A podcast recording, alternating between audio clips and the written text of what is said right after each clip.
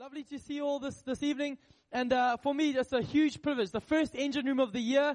And if you didn't know it, this right here in the room is the dream team. This is the dream team right here. Do you know that? That you're the part of the dream team. The team that makes the dream. It come alive. Uh, it took me all afternoon to work that one out. But it's an amazing thought because three years ago we were sitting together and we said actually we were dreaming as, as a group of people. We're saying what, what has God got for us as life changers? What are we, what are we wanting to do? And we said we wanted, we dreaming of building a church with our mates. We want to build a church with our mates.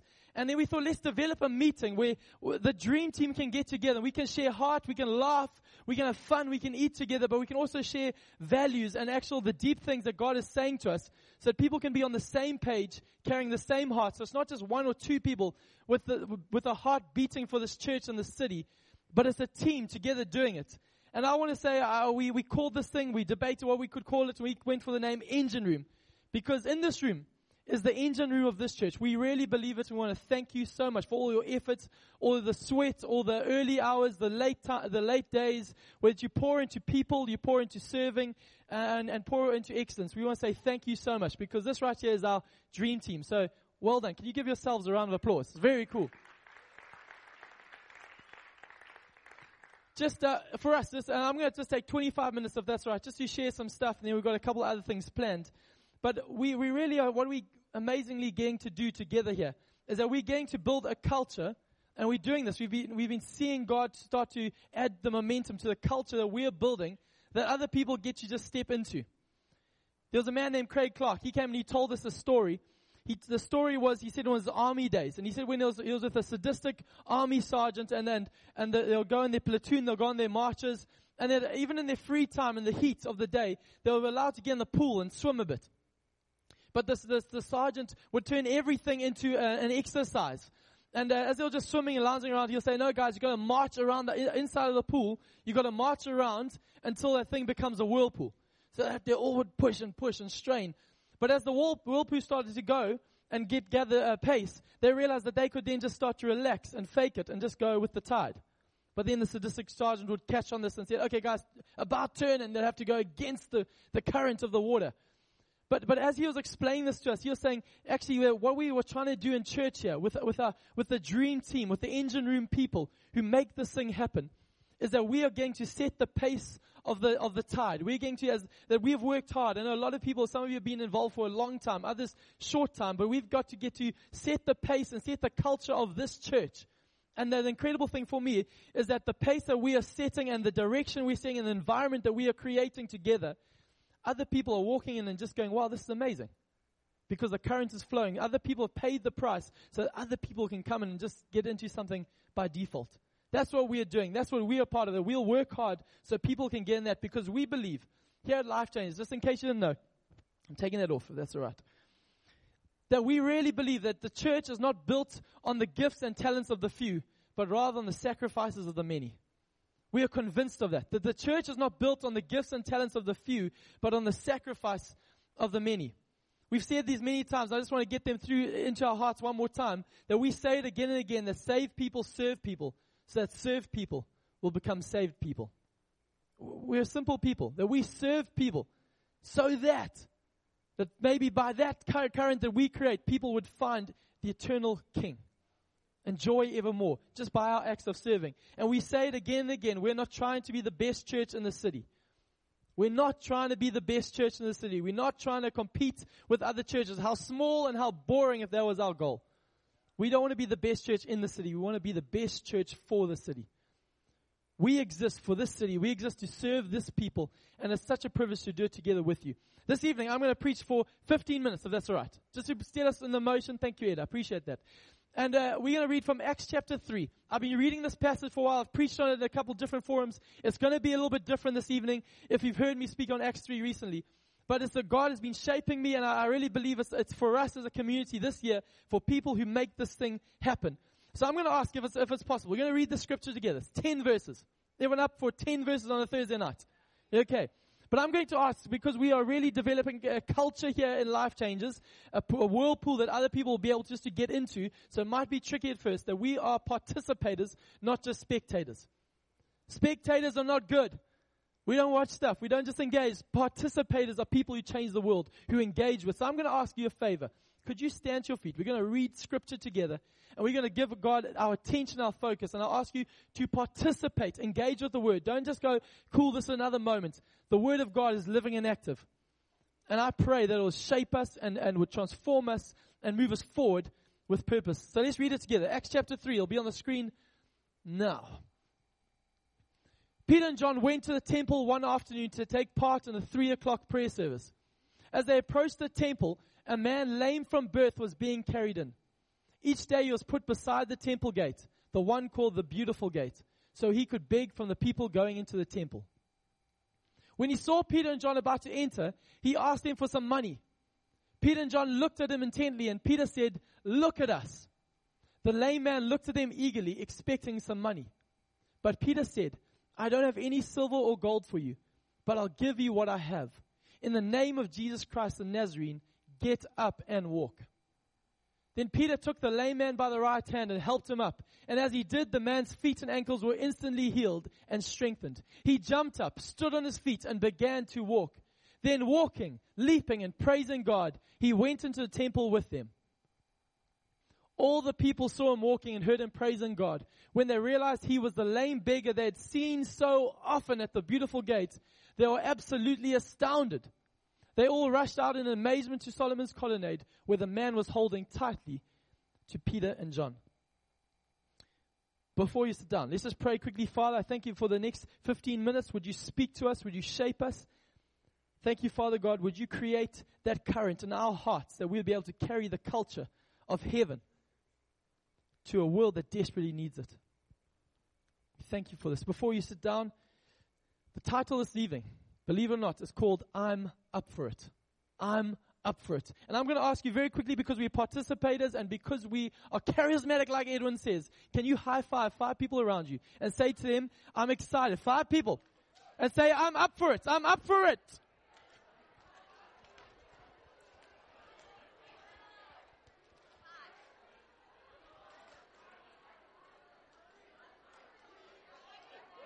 Okay, once you're done, take your seats. Once you're done, take your seats. We're going to move on through this.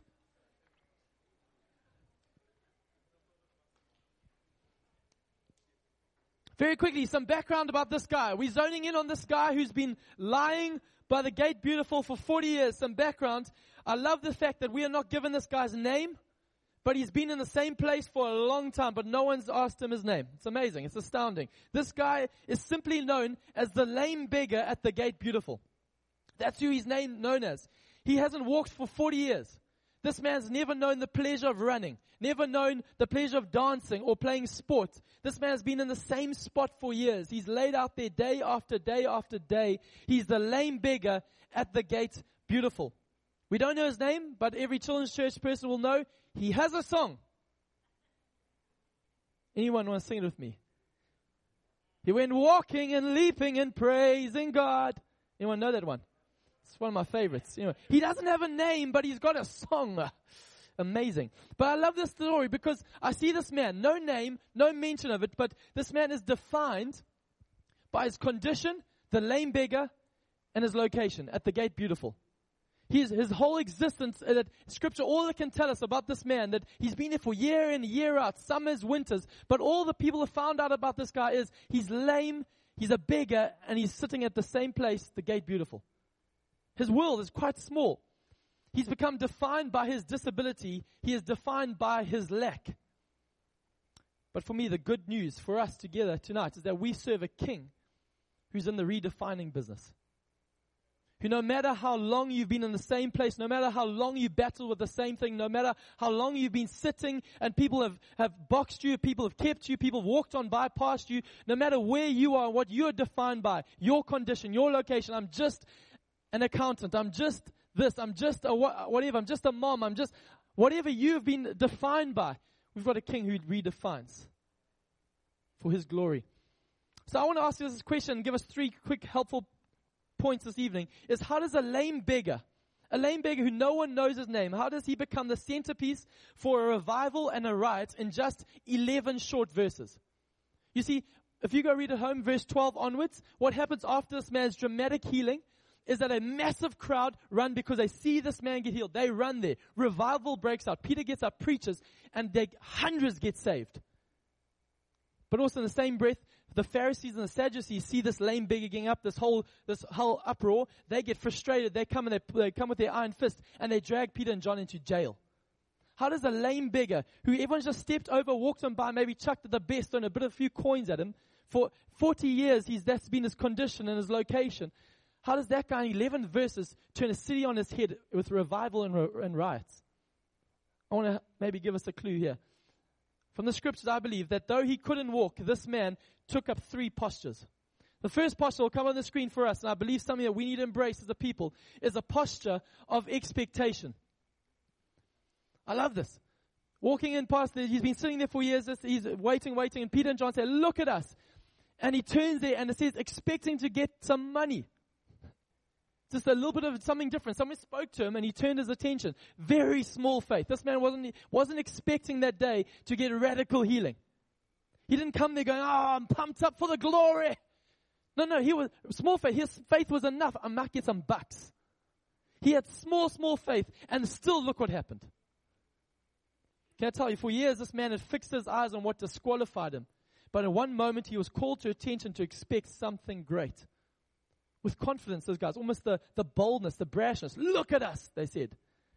Demanding his attention. I want to ask us the question what are you fixing your eyes on? Your disabilities, your disqualifications, your deficiencies, your defaults? Or are you fixing your eyes on his provision, his perspective?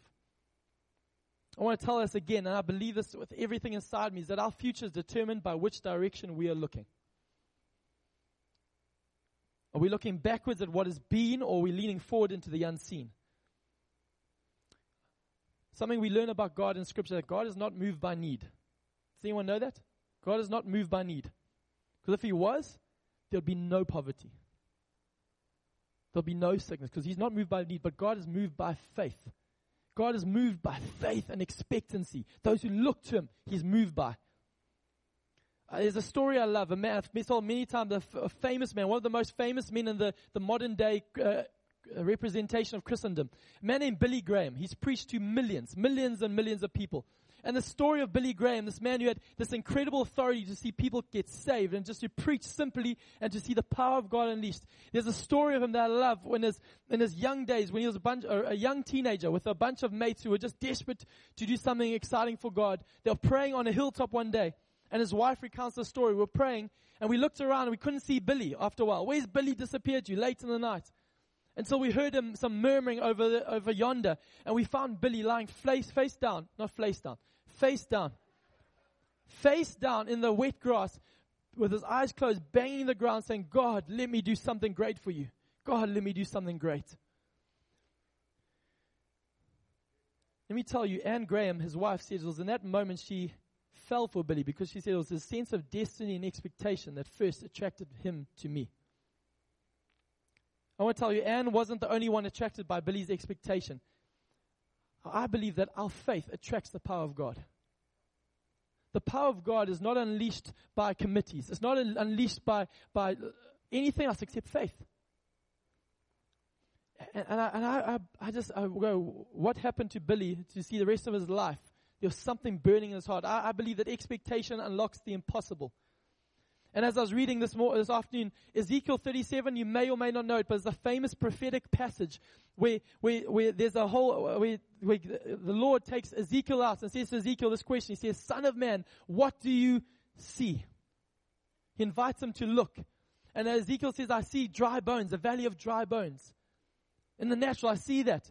But God invites them to see a different perspective. What do you see though? What are you calling to see? It was a moment just like Peter and John. Look at us. He had probably looked at many other people. Yes, yes, Bucks, thank you, thank you, sir, thank you. But in this moment, there was a demanding of your attention for something more. And I believe there's a call right now for you and I, as, a, as people in this church, that there's a moment. I really believe, without being dramatic, without trying to stir up anything that's more than, than it needs to be. But I believe we're standing on something, the edge of something great. And God is saying, look at us. Look at me. Look at me. Will you be a people who turn your attention on me? in your personal life, as a church, will we be a people that shift our gaze from the natural, from what we see, the disqualifications? We just a little church in Tableview and Milnerton. Or would you turn your eyes and start to see me, the God of the impossible? Though he couldn't walk, he was up for a posture of expectation. What do you see? Second thing, second posture this evening was that he had not only a posture of expectation, he had a posture of obedience. You see, I love this, that faith without obedience is just wishful thinking. Do you know that? Faith only becomes faith when there's obedience that corresponds with it. I love this. These, these guys, they say that. They say, look at us. The next thing they say, they say, silver or gold we don't have, but in the name of Jesus, get up and walk. What confidence these guys had. What confidence just to say that in front of a crowd and, create a stir. But I love the fact for me, if we shift, we often focus on Peter and John, them saying that. But for this guy who's for 40 years had never known any strength in his legs, who's never known anything, and two brash guys walk past, they look at us, get up and walk. What? It's a strange day here at church. What, what have they been serving inside that room there?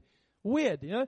But I love the faith that's in this man that God, he believes in this thing. And we, we really are people that believe this, that if God says it, that settles it. If God has spoken it, I believe it. I'll believe it. And, I, and I, I, really want this to be the currency that we put in our hearts as people who make this church work. Because I want to ask us, what has God said about our future and your future that we need to start believing? I've got here in my hands. We found it in the, the cupboard yesterday hidden away in our church. Prophetic words about Life Changers Church from the first year this church was in existence.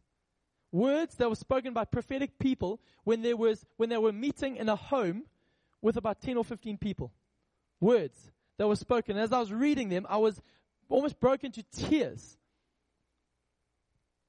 11 years before I would ever even set foot in this church, people were prophesying and sowing with faith what God was going to do in here setting a current, setting a temperature that other people like you and me just would stumble into. You go, wow. Let me tell you some of these incredible things. Do you know, while they were in another home, one of these words that was spoken here, if I can find where it was. See, that somebody said this, that you would find the words that you will, find, I believe God is giving you land and cheaply. He will give you land and cheap land. They'll be visible and it will be a public space, a great space. They're in a home. They're living in a little home with 15 people. And can I tell you what I love about the man Wally Gertzma? Was that with 15 people, he received that word and go, ah, that's beautiful. One day someone will get to do that. We all trust. We must pray for it. Yes, they prayed for it. But faith only becomes faith when there's obedience followed with it. Wally believed and from that day started to look for land. From that day, thank you Lord, went and I've got to look for land. We don't have the finances. I don't, we don't have the, the people who's going to fund this, but they've, but God's spoken, we're going to get land and cheaply. So I got to look. I got to go and step out. I can't just say, yes, great word, but I love this incredible thing because this is a big point for me. That expectation is changing where you look. The first point. Change where you look.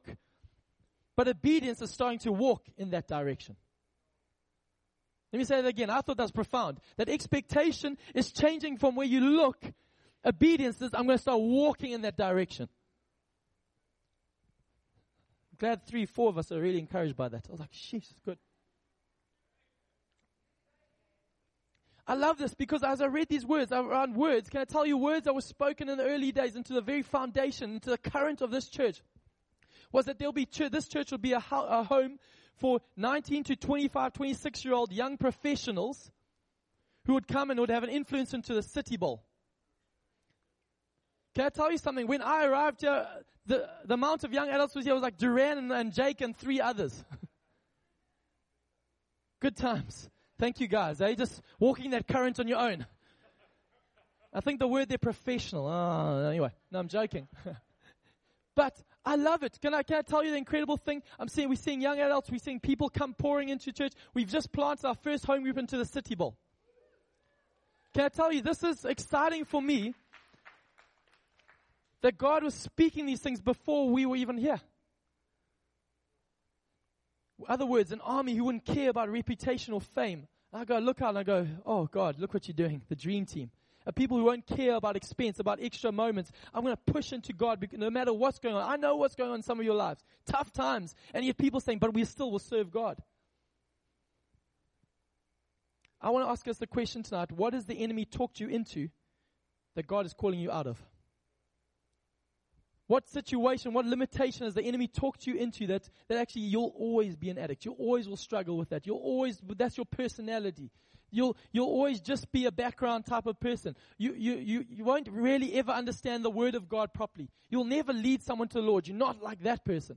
What has the enemy talked you into that God's calling you out of? That you can look in a different direction with expectation and start to walk in it. Third and final posture. First one, posture of expectation. Secondly, a posture of obedience. Thirdly, I love this, was a posture of partnership. This man, man who couldn't walk for 40 years, look at us. He turns his expectation to them. They say, in the name of Jesus, get up and walk. He starts to obey. But then Peter, the amazing thing, Peter puts his hand out. And the moment of truth comes. Boy, it's time for the rubber to hit the road. Will you receive the healing that God has got for you? Receive a future, not just a healing, but a future that will change the destinies of countless others in this area who are going to respond to Jesus right now, in this moment that we're going to, as we read. And this moment, I can imagine him seeing the hand and going, "Oh, this could end up awkward for me. I could be on my fat, flat on my face. I could be. I don't. Know, what's he going to do? What if I don't know? What does it feel like of having my ability to walk? I don't know. But I love the fact the scripture tells us that this man, he saw the hand go out and he takes the man's hand and says, as Peter was lifting him up, strength came to his legs. The strength didn't come when you're sitting there going, Thank you, bless you, brother. I receive it. I'm going to pray about it. I'm going to fast. And I love that word. No, no, no. It came in the moment that he grabbed his hands, healing came. In the act of being pulled up. Let me tell you this. For me, I really believe the posture of partnership is that we are never meant to do this alone. We preached a few year, a year or two ago. We preached a series called the Irresistible Community. I don't know if anyone remembers that. But for me, it wasn't just it wasn't just a good idea or clever. It's a, a series. It was a series that burnt in us, a word that burnt in us. That we said we want to change the world together with our mates. Can I tell you what I love about Billy Graham? Uh, sorry, I've been just reading a little bit about it. Is that actually those 12 friends that were with him on that hilltop were the 12 friends with him at the very end of his ministry. They ministered together for like 70 years. They saw millions get saved. Different giftings, different, but meant to do this together. Here's my thought here is that if you don't get this, you'll surround yourself with people who make you feel comfortable, but it will never challenge you. Can I tell you, that guy was surrounded by, where was he? Outside a temple, outside a church for years people walked past, well-meaning people, probably ran a, a, a nice, gave him some, some food buckets and some money, and they were kind to him, possibly. People who made him comfortable in where he was, but nobody who ever was there to lift him out of a situation and call him to more. And I think a lot of the times I surround, I've surrounded myself with people who just pander to my comfort and don't call me on to the more that God has for me. You know, there's a scripture that says, don't be unequally yoked. We, we, we quote it with marriage. No, you must marry a believer. I, I really believe that's true, but I also believe that it's, it's for every single person. Every single relationship, I, I really believe that don't surround yourself with people who agree with your status quo. Maybe I can put it this way. If you want to slay giants, surround yourself with giant slayers. If you want to slay giants, get people who've killed giants around you. This is biblical. David killed Goliath. Does everyone know that one? Good, was just checking. Good. Can I tell you, David had a group of young guys who followed him and surrounded themselves with him called the Mighty Men. Go read about it in 1 and 2 Chronicles. Do you know what slipped in the Bible? Many of those guys killed giants as well after David killed Goliath. David's mighty men killed giants of their own. They don't get a big children's story for out of it. Shame but the kingdom of God moved forward. Can I tell you, they were able to kill giants because they hung around with the man who'd done it. And I think the problem for a lot of us is we, we, we're wading in the shallow ends when God's saying, come to the deep end. Can I tell you, I really believe this. That actually maybe we need to say it. Can you say to the person next to you, say to I need you. I need you and you need me. This, if you're trying to, if you, if you, it's not a pickup line, so just be careful. But just in the sense, I really believe this, that God puts people together not by accident, but because He has a vision, a future that's far greater than we could ever imagine. That I believe I'm not in this church with people here to keep each other comfortable. I'm here with people here that we're going to take the gospel seriously and take the city and, and do something that God has, uh, that has been dreaming in His heart since the foundation of the world. Do you know that? The, that actually Jesus is convinced about what He's put inside of us. Can I tell you? Satan is convinced what he's, Jesus put inside of us. That's why he's attacking. That's why he'll try and pull you down. That's why he'll try and keep you where, you where you're at. Can I tell you, actually, all creation, the Bible says all creation waits and groans for the sons and daughters of God to be revealed. Creation knows what's inside of you. Jesus knows it. The devil knows it. Creation knows it. The only people who are guessing is us. I don't know. Um, uh, can I walk? I don't know.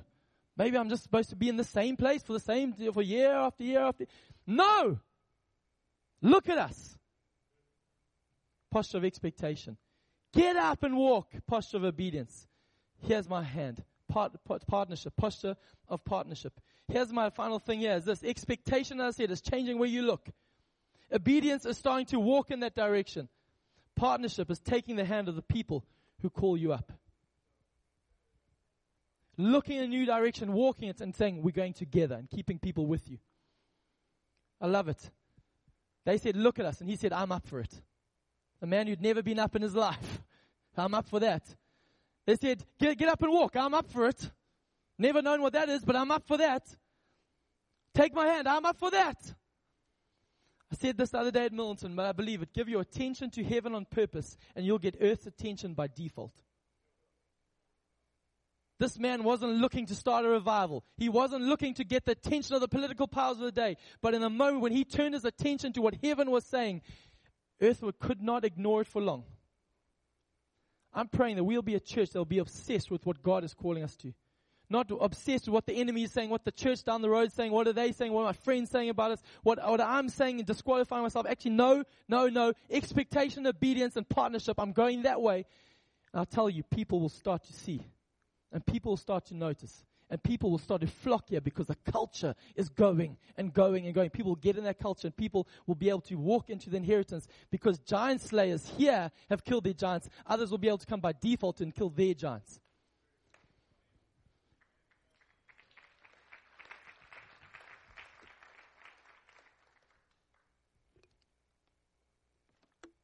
I believe as I finish here tonight, on a Thursday night, I know how can you get so excited on a Thursday night? But I believe this afternoon as I was praying, I'm calling the sleeping giants in this room, the pioneers, the creators, the dreamers. Would you rise up? Get up. I believe that what has previously defined you in your personal capacity will no longer restrict you. If you're saying in your personal capacity right now, I've been restricted, Gabe, I've been held back, I've been, I've settled down. I believe tonight's the night you say, actually, but I'm going I'm to say I'm up for it. I'm up for not for emotional hype, not for a new course, a new, it's not New Year's resolution, but up for heaven's voice that's saying, look at us, get up and walk. If that's you tonight, I'm going to ask you to stand to your feet. I want to pray for you. And I'm praying for myself.